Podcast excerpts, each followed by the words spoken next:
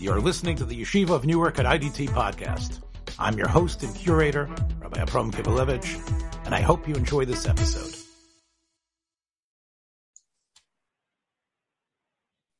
Shalom. This is To Stir with Love, a criminal justice reform podcast. I'm here with uh, Rabbi Yitzchak Kolakowski, of course, who is the chief of chaplaincy in Waymart. Um, but we're also joined today by someone we're going to call Tuvia, who is a former incarcerated individual. And uh, he has a, an extremely interesting story. Uh, and I actually, Tuvia, I want to zero in on one aspect that I found interesting uh, about it.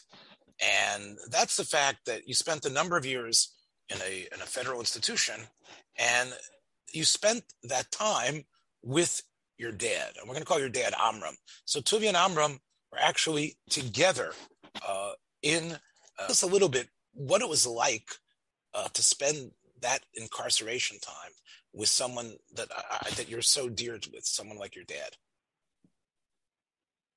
Right. Okay. I should also mention my brother.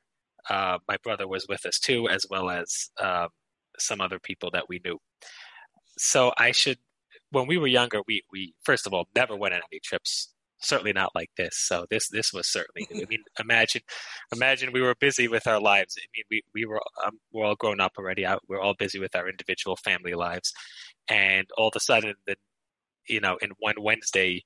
Uh, eight years ago, all of a sudden we're we're sharing sharing cells together and bunk beds, uh, like we did when we were kids. So it was really really quite uh, quite a, a sudden and drastic uh, a, a change in direction in our lives.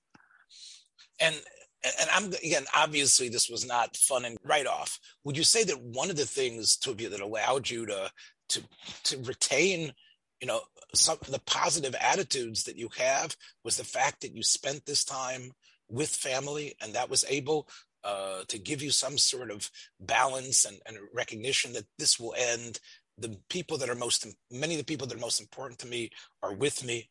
Would you i would assume that's the case. I mean i think that would probably be the answer right?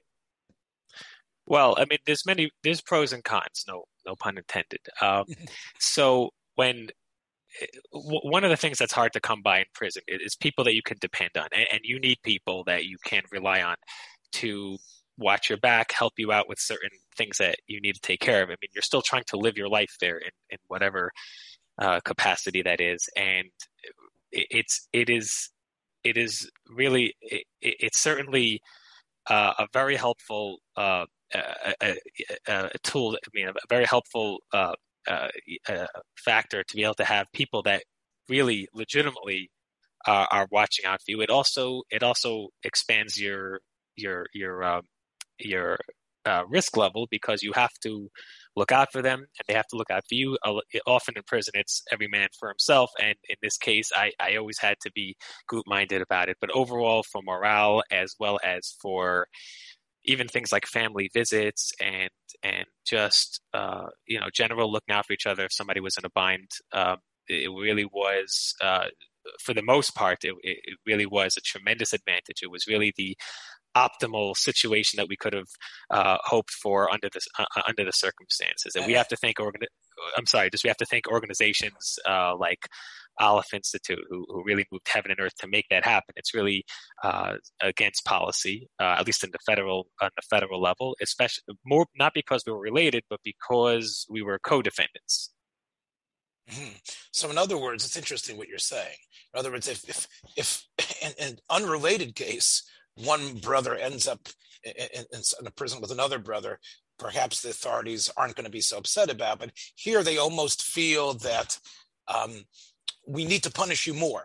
So therefore, since you all were in the same case and were sentenced for essentially the same quote unquote crime, it would we want you to suffer more, so we probably would separate you. So you're saying Aleph and other people intervened in order to make it possible that you would be together, correct? Well, I don't think the purpose is to make people suffer more. I mean, they have other resources for that.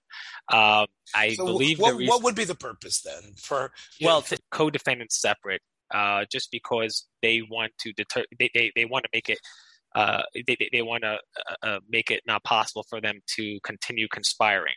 Um, conti- uh, once as they're together, people continue, uh, you know, coming up with other schemes as they're together. Even after someone gets out, when they're on probation, they also have to avoid um, anyone else that has a record, or at least report it to their mm. their parole officer. Well, so, I, I, I, okay, right. so it's it's not the family per se; it's the fact that you were part of El Familia, whatever it is. You were part of that family uh, who had been together in, in the crime more than it is about we don't want this guy to have it cushy in prison because he's with someone that he's related to.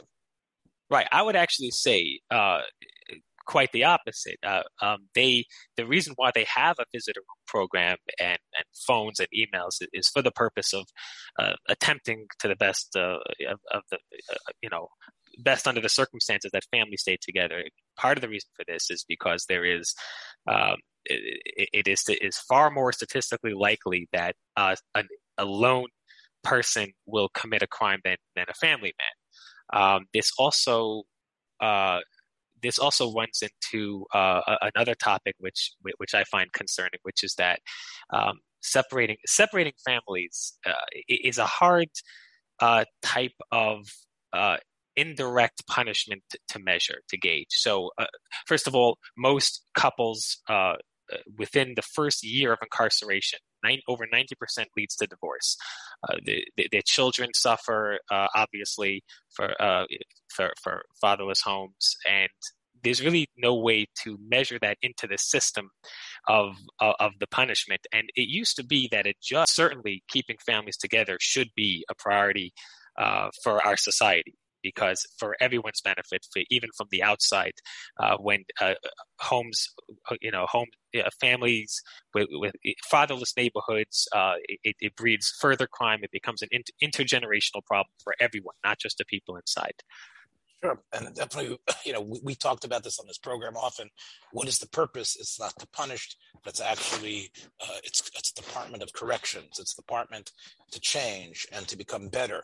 And obviously, if you become bitter and disconnected from your family when you're released, you, you sort of have no other option. You know, you, you mentioned before, uh, uh, Tuvia, that there was, um, you know, concern. Now, Amram, your dad, was quite a bit older than you. Um, I, you know, you're a strapping, pretty strong-looking guy, um, and I assume that you know, I, I, get this idea that you know it's not Club Med in prison. There's there's there's there, are physical difficulties, and I don't know how your dad Amram reacted to it, but was there certain times when you could see that they were suffering a lot more with, with because of their age and watching that did that make it very painful to see that it certainly it certainly is hard to watch uh, people you care about suffer when you have almost nothing you can do about it. It, it there's really you see it on both sides of the divide. You go to the visitor room, you see the children at towards the end of the visit as the children start to get up to leave, the confusion, the crying, the families leaving again. So uh, I got to see it for multiple families. Again, I had friends there as well, and to watch elderly parents, uh, elderly grandparents have to come visit, and children have to come once a week, and then and then when it comes time to leave, um, so you know there's there's there's a lot of mixed emotions going on, a lot of crying, and it's it, it it's sad to watch. Uh, really, for anyone, uh, and, and and then you have on the inside also you have you have watching watching yeah watching just the yeah the physical discomfort the hunger the the weariness of being there uh, just day in day out. There are there are days when when because it gets a little cloudy. If it gets if there's any form of precipitation in the air, they pretty much shut the place down. They don't, and then they they count you mo- many more times during the day. They can, you know they count us, you know they count us like gold and treat us like well you know. So they the just being in a building all day with no windows, day after day, with all the noise, and there's no there's no there's no respite from from all this uh, an assault of the senses, and there's no place you can go and just relax and just close the door behind you. So, uh, yeah, there's there's suffering on, on, on all sides, and you know that it, it's hard I'm to watch. Especially like I said, people can sometimes uh, garner within themselves that strength to be stoic and to be strong and to imagine. But when you're at the same time, like we have, you know, Lamosha with Yitzchak looking at Rivka, you know, as they're davening, you know, each one seeing each other's pain. I can imagine what it is. I mean, you know, I, I understand at least my impression is is that you and and and, and your dad Amram uh, had a very respectful relationship, and um, you know someone that that even, even if they're not suffering, just to see them like in that in that orange jumpsuit. Uh, not at the Shabbos table, not at the sitting at the head of their house and saying over Joshua. Even that was probably something that was a, a big shock to you to be able to, to to to live with that day in and day out. Right, correct. And I remember that brings me back to my the first day when I got my jumpsuit, the, the, when they finally brought us to the federal building, and I, my father was in the booth on the right of me, and it was only a booth like maybe uh, I don't know five feet high, so you could see over, and they the, the officer hands us both and we hand us him back our civilian clothing and they send it home in a box. And i remember thinking that regardless of what i have to wear my father should be lowered to my level that should not be that should not be that it just my father is a man of great dignity. He's a very very simple man but a man who i've always and he's always earned the respect just by his presence. And to see this was was was very hard to watch. Unfortunately i got used to it pretty quickly.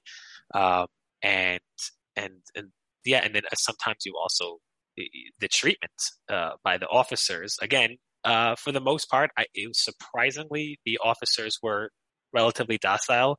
However, uh, there was at least one, like I could think of one officer off the top of my head who really had it out for my father. He had it out for me too, but he really had it out for my father. And my father is he's such an innocent person. It's hard for him to understand how somebody just hates him for no reason. And the person, the officer would would harass him, literally hound him, follow him, and find reason, ways to make his and, life and, difficult and, for years. Using like like anti-Jewish uh, slurs well, he had done that on at least one occasion. Uh, but generally speaking, they, they have enough tools at their disposal to make you difficult without having to, uh, without having to, to, to put themselves in.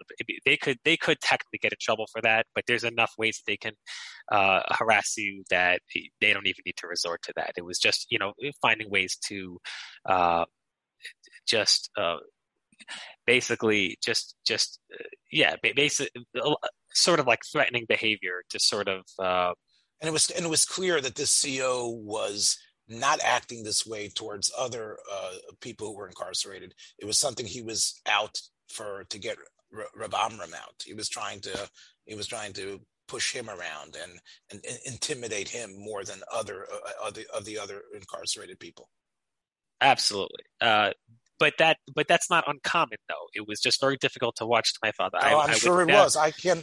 I want to tell you I, that to me is that just the image of that, thinking about that, and imagining for myself. I, you know, you know, every fiber of my being was would probably want to like reach out and take and wring this guy's neck and say, "Leave my father alone." And and and there you were, not able to do anything. You had to be so docile, and and probably right. also, I would assume I would assume you'd cry seeing that. I, well, I don't know if you're was, a crier, it, but I would I would be crying. it was very frustrating. There were also times when we were in the visitor room, for example, and at different times there would some some of the officers there would let uh, cross they call it cross visiting, where uh, my children can see him and uh, you know, and, and my, you know, let's say my sister comes and she can go from visiting him to visiting me, but some officers specifically uh, did not allow that. So he would be on the other side of the visit room seeing his grandkids, but he can't talk to them. My kids want to walk over to him and they're not allowed to. And it's in the, seeing him have to abide by that was was so frustrating. Especially since it, it seems so arbitrary. The, the grandchildren are there anyway, right? Why not show at least a modicum you know, of compassion uh, in such a situation? Um, you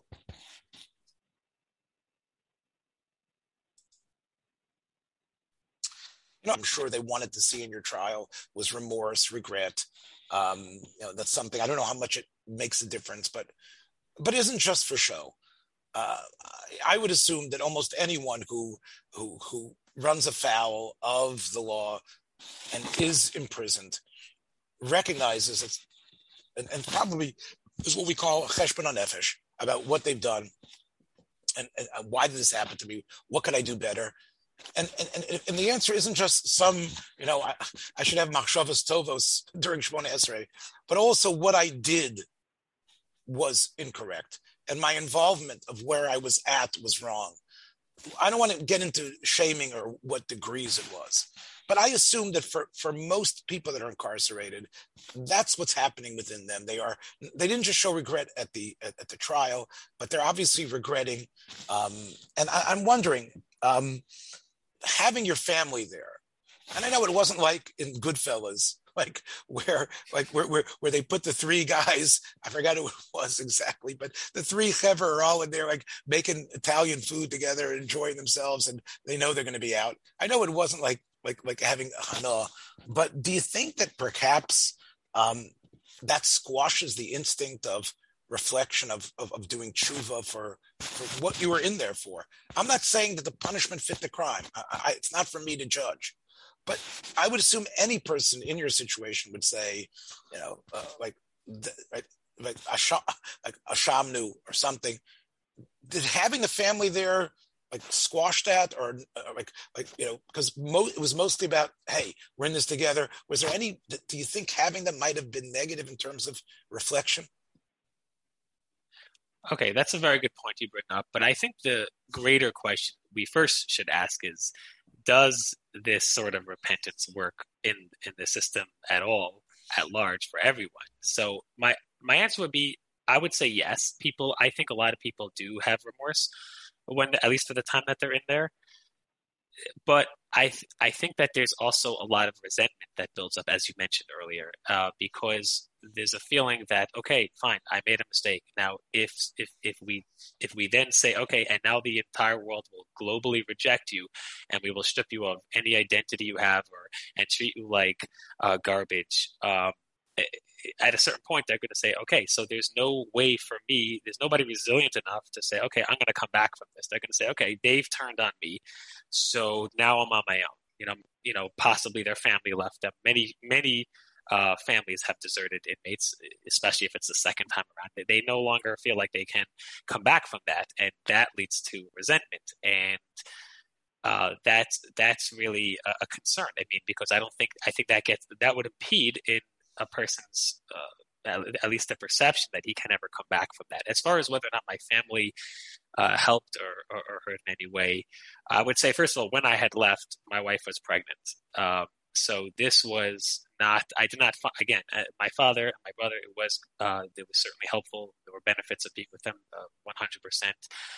But at the end of the day, is a lot of us were young family men who had young children at home, and the the the uh, the the, the, the the pain and the damage that that brought about was was significant, and and I would say uh, a lot more so than plenty of people who were there who in some ways who who don't have families and young people uh, waiting at home. Uh, I would say I, I, would say as I as I mentioned before that keeping families together should be a priority. Uh, so I, I, I mean, it, not just in our, obviously not just inside, but I mean as far as the relationships on the outside. and they, they do they do make an attempt to do that with, with the visitor rooms and all that. But at the end of the day, um, I, I, to answer the question, I, I don't think uh, I, I don't think it, it inhibited any remorse uh, uh, from that perspective. Uh-huh. Because you know you, you could see that some of the benefits of solitude, or at least not being with the people who were your enablers or the people who were patting on the back, is sometimes to think, hmm, you know, I wasn't living right. I, I I was playing fast and loose, whether it's white collar crime or whatever it is, and and and you would hope that's what the solitaire or the disconnect from the family should hopefully generate within the person. And and I could see that you know if, you know if it's if it's if, it's your if it's the people you grew up with, the people you love, because it sounds to me that you were you didn't have a bad relationship with your brother or your dad. It sounds like you had a very positive relationship with them, and you still do. But I could see that in certain situations that could actually, you know, impede that that that process. Um, you know, again, you know, we have, of course, in the Torah, we have the Bnei Yaakov who who, when they come to Mitzrayim and they realize that something's up and they're all in trouble, they they actually do some soul searching, which I'm not sure if they would have done otherwise. Maybe it's maybe it's possible that having uh, you know your dad and your brother there maybe could even could have helped you uh, recognize, hey, we did something wrong, and this is what we did wrong, and this is what we need to work on. I'm not sure. Again, I, I, it might be in your case things are different, but you know, it, it, could actually have you know an opposite effect. I think in some ways. Um, so, oh, I'm sorry. So first, I, I would agree with with the idea of uh, of a solitary arrangement for for reflection. Uh, however, the system it doesn't usually put people in solitary. Usually, on the contrary, they, one of the problems that they force everyone to be together. Uh, the great human experiment, as I uh, like to think of, uh, think of it as, um, just taking every type of walk of life and just pushing them all in one place and see what happens.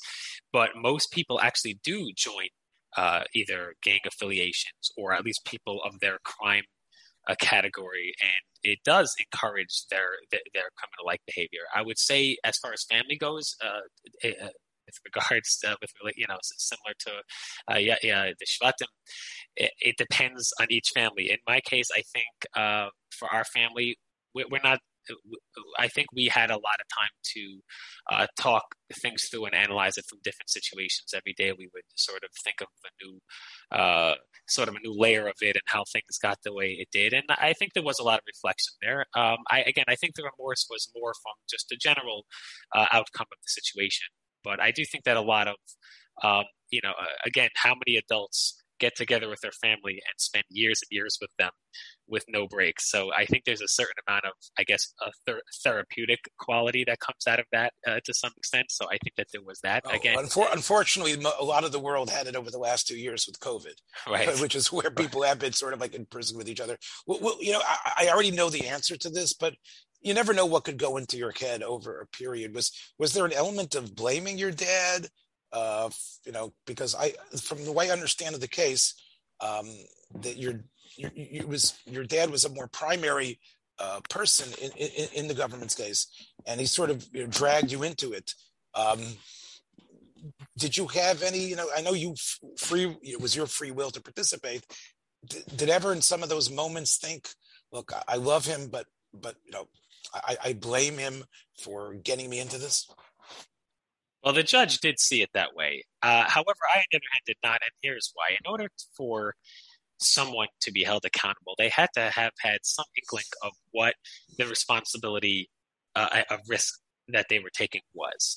In our case, there is no way in our wildest nightmares did we think that what we considered to be a pretty low level, uh, typical type of activity, criminal activity, uh, was going to generate such a uh, long, extensive, an extensive and catastrophic outcome. So, uh, if you had you asked me that day, which unfortunately nobody did, but what do you think the worst case scenario would be?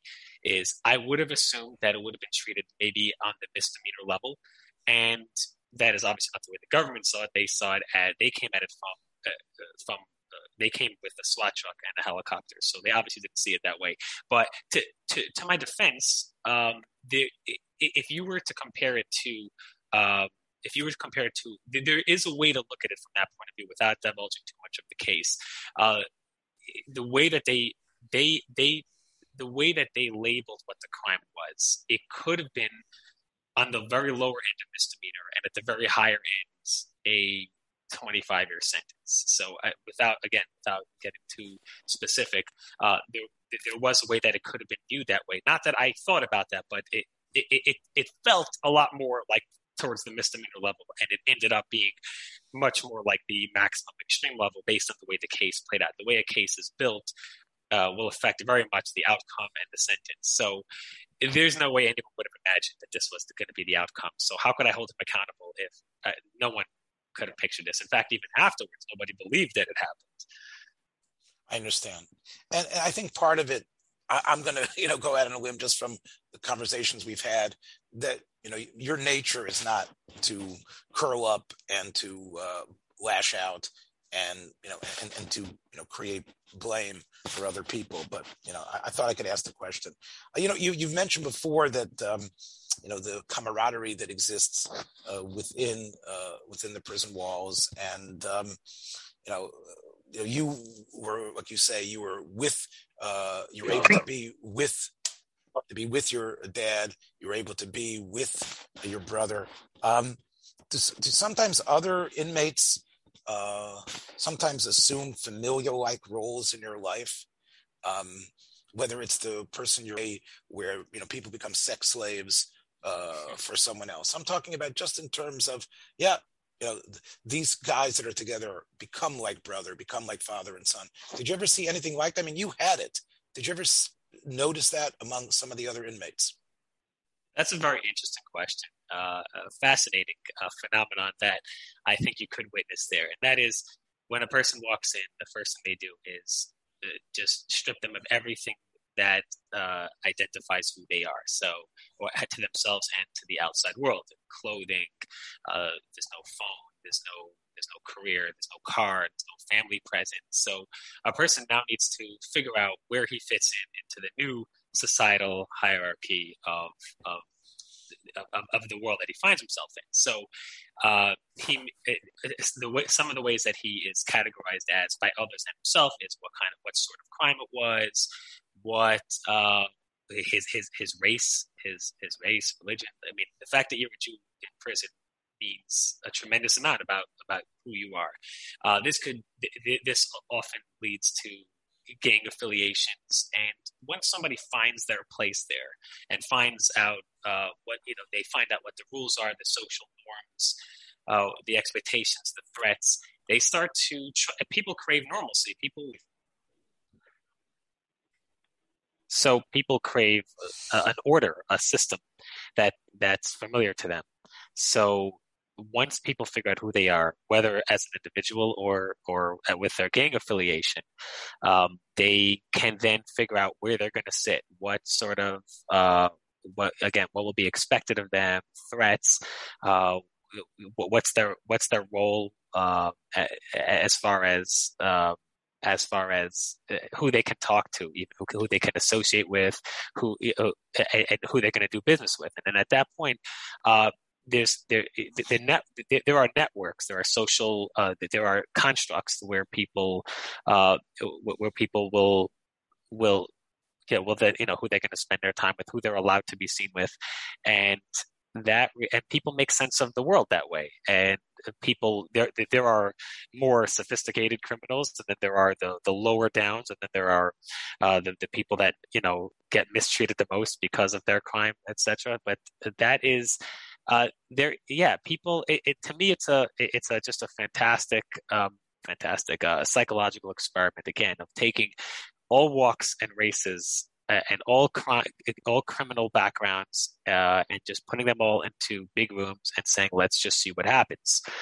Uh, and and some pretty pretty interesting uh, uh, interactions uh, take place if, if, if, there was, which is why I think that there is um, sort of a, a, trend now of, of shows, of TV TV show TV shows of prison prison shows because people are just what is going. People want to know what's going on in this alternative universe. Yeah, like Orange is the New Black, or those other types of programs where people want to people. Of course, that that has to do with, as, as Yitzhak knows, has to do with the other uh, sub genre of women prisons, which is anyway some sort of fetish fascination that people have.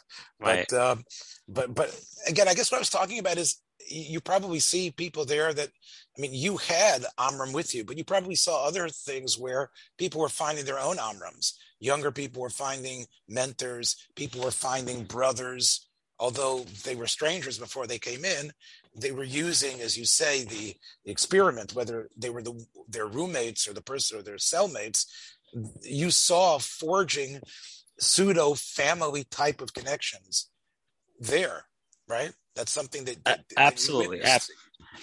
In, in, gang relations, I would say that the the connection might be stronger than family for some. But even uh, within cellmates, uh, you you have to pick someone who you're going to live with and be there with them 24 uh, seven.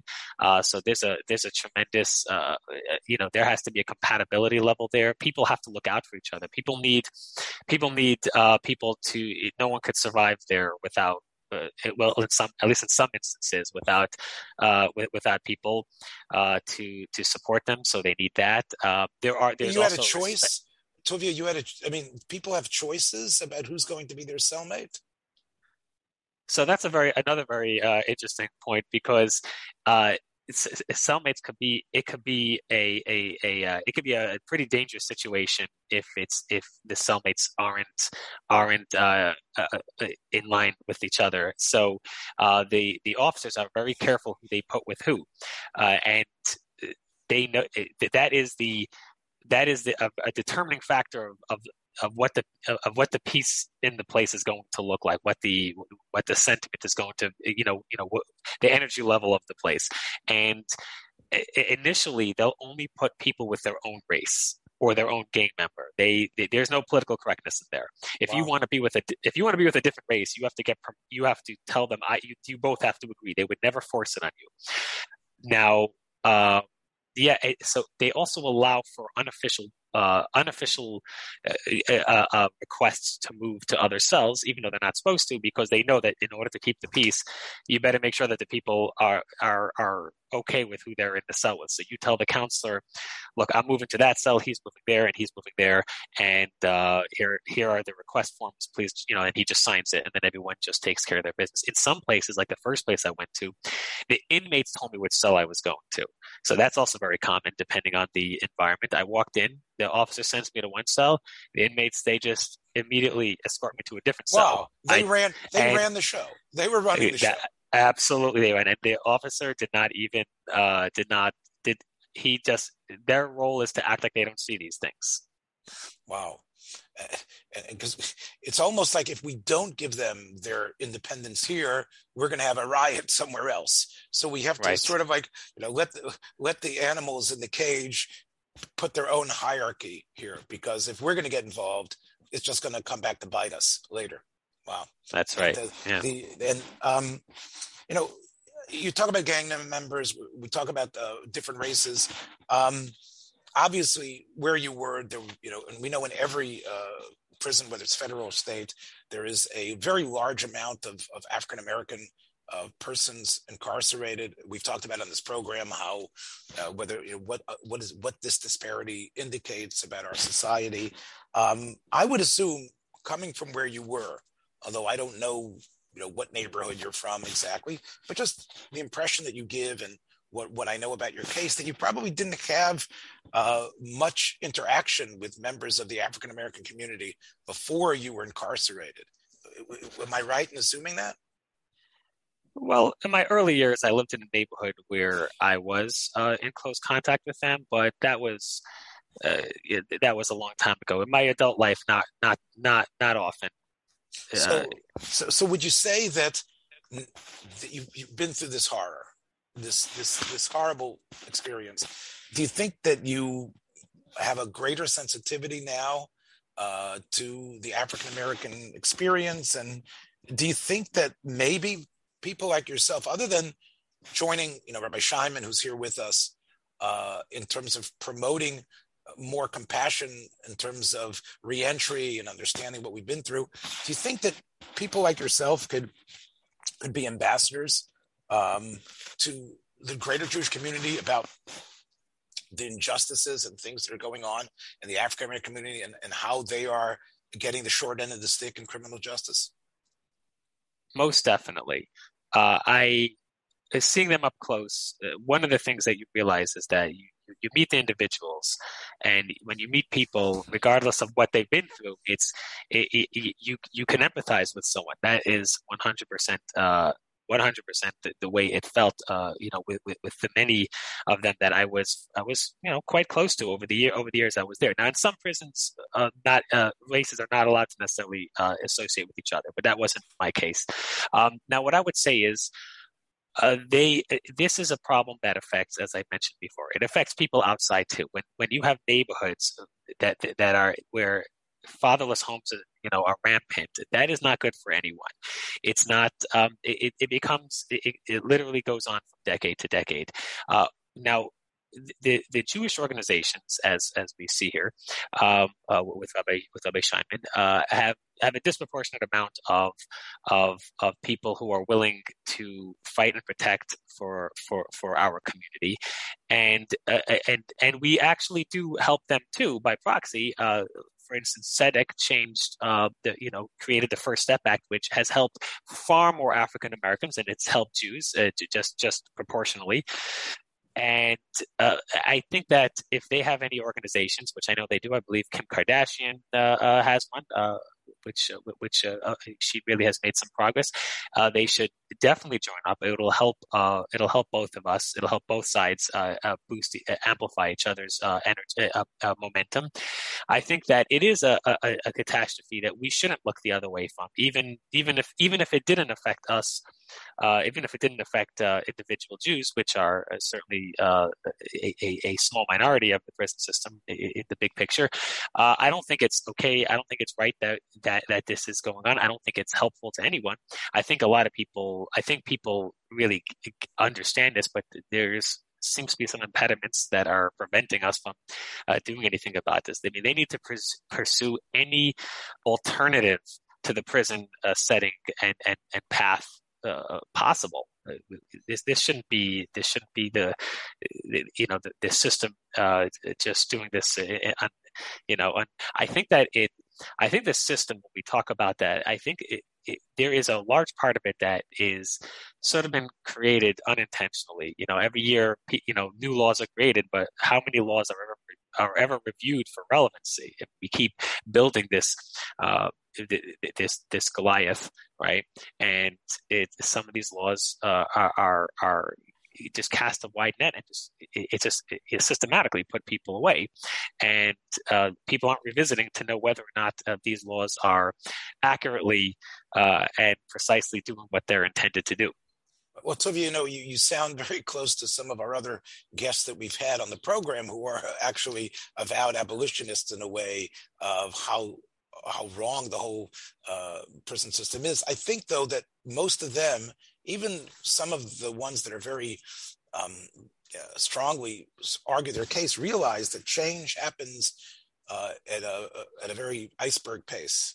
And that you know the, what you're talking about you know the complete rethinking of the system going to some place you know like like, like using i guess i guess scandinavian countries as a model it's going to be a, a, very very long time before that could happen in the united states. And you know tzedek and others realized that they have to work through the you know, slogging through bills that change things little by little.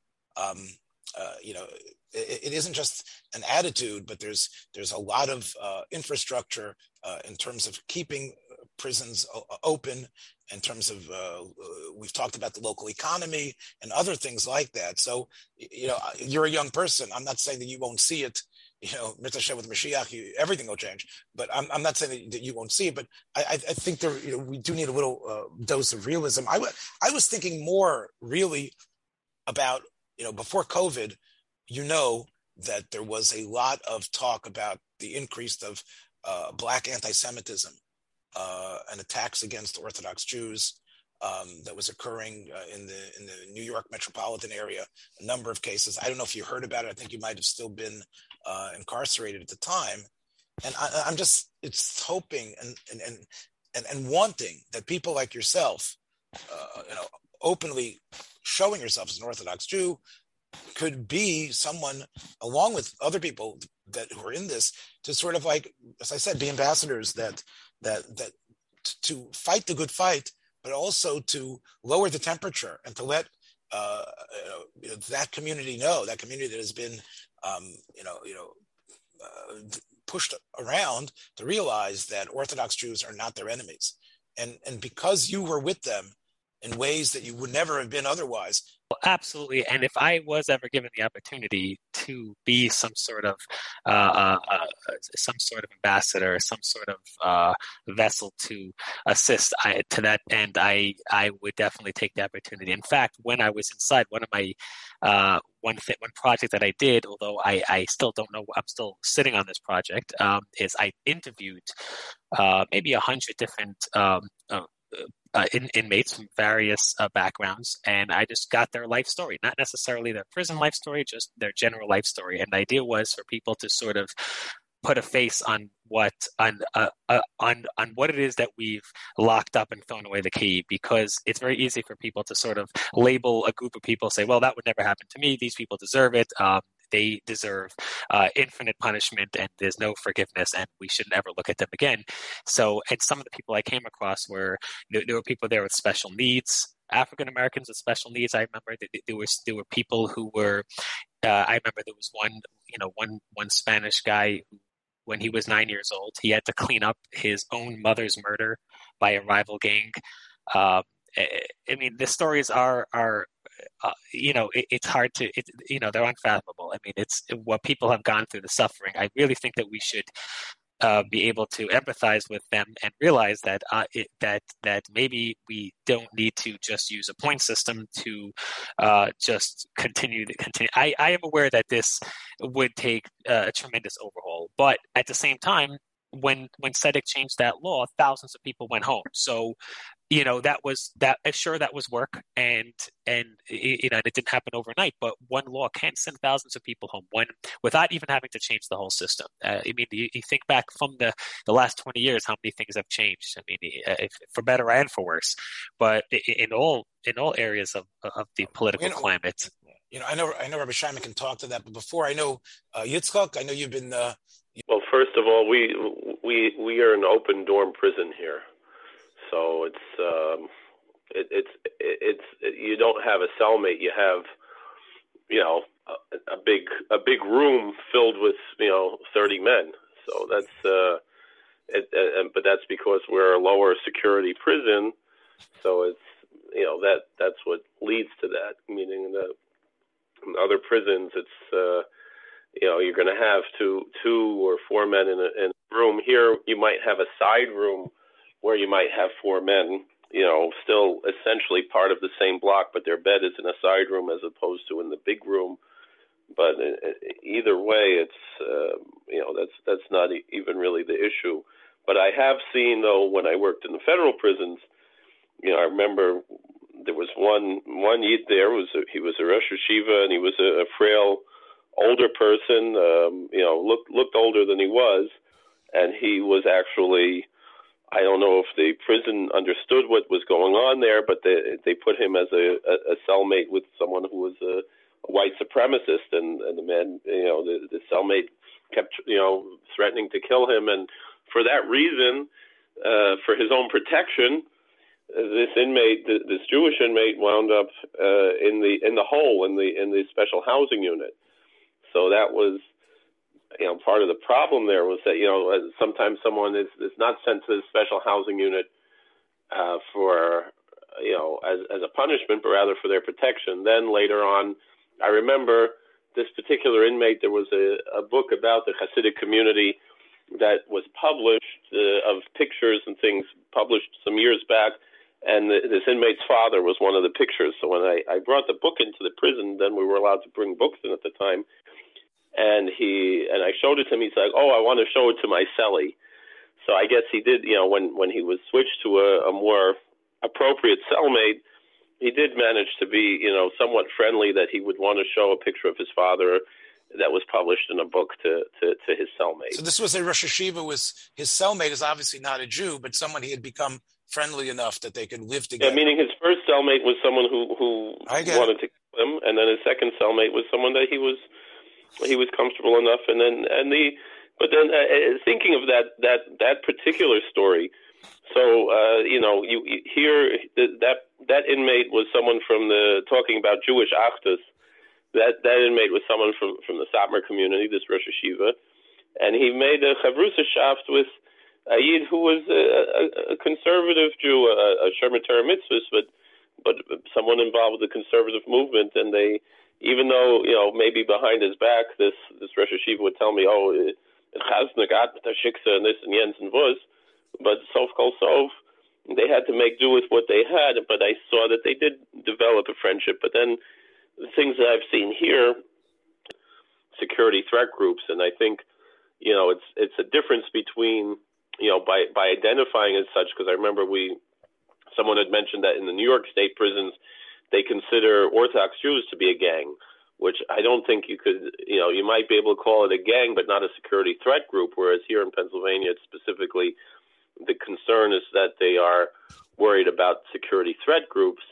And here in this particular prison, being a lower security prison, there are very few people who are, you know, dyed in the wool gang members. We have a handful of them, but it's uh, they're few and far between, and, and there is always the concern that we want to keep them away from their rival gangs because again the the issue is the security threat. The issue well, is well, well, Yitzchak, I'm sure that uh, you know in Tuvia's case, I'm sure that although you know they let you know people of the same gang, I'm sure they probably would not put people if they knew they were in opposite gangs. That probably would be a recipe for for disaster. Right, but sure. they also want to they want to keep the like one thing.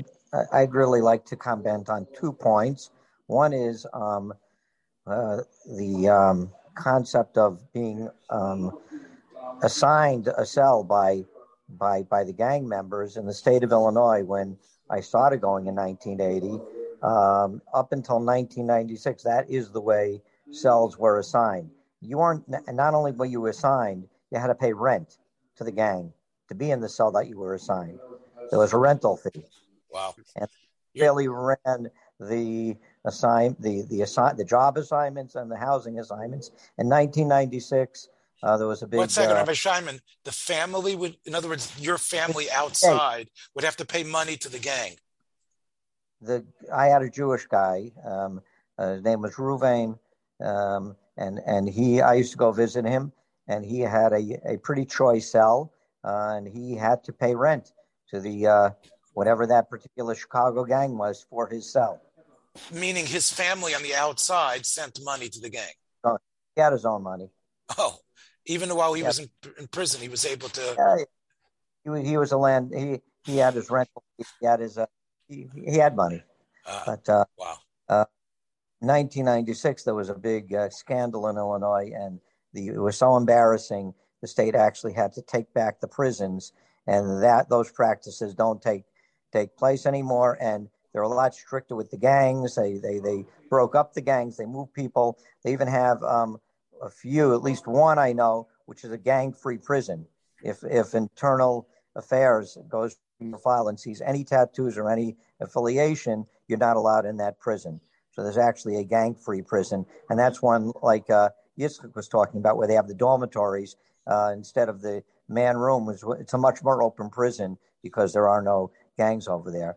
The other thing is that um, Tzedek, by changing a law and releasing thousands of people, so uh, I think what you what you mentioned about you know abolishing the whole system, who knows how long it could take. I think if there's research done between all the different groups that are advocating, to target certain changes that will actually have an impact to release thousands of people. Whether, you know, sometimes it could be COVID, maybe because it's age, maybe it's because of a certain amount of years that a person has been in. But if research could be done, how to, you know, target certain laws which would be bipartisan, Republicans and Democrats would both, um, you know, be on board with it, and that could affect thousands of lives. I think that is a good direction to go uh, before the whole system could be abolished. Uh, yeah, I, I, don't want to be like a you know uh, uh, we we are emotional and intellectual beings, and and I think what we're fighting is a, um, a sort of like the old mindset, which is they got what they deserve.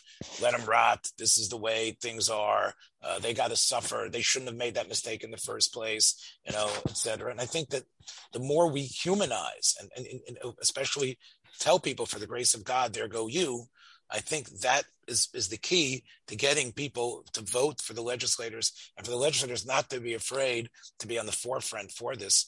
Um, uh, we're really running out of time over here, Tuvia. It's been great. I want to give you a, your last little statement here before we sign off.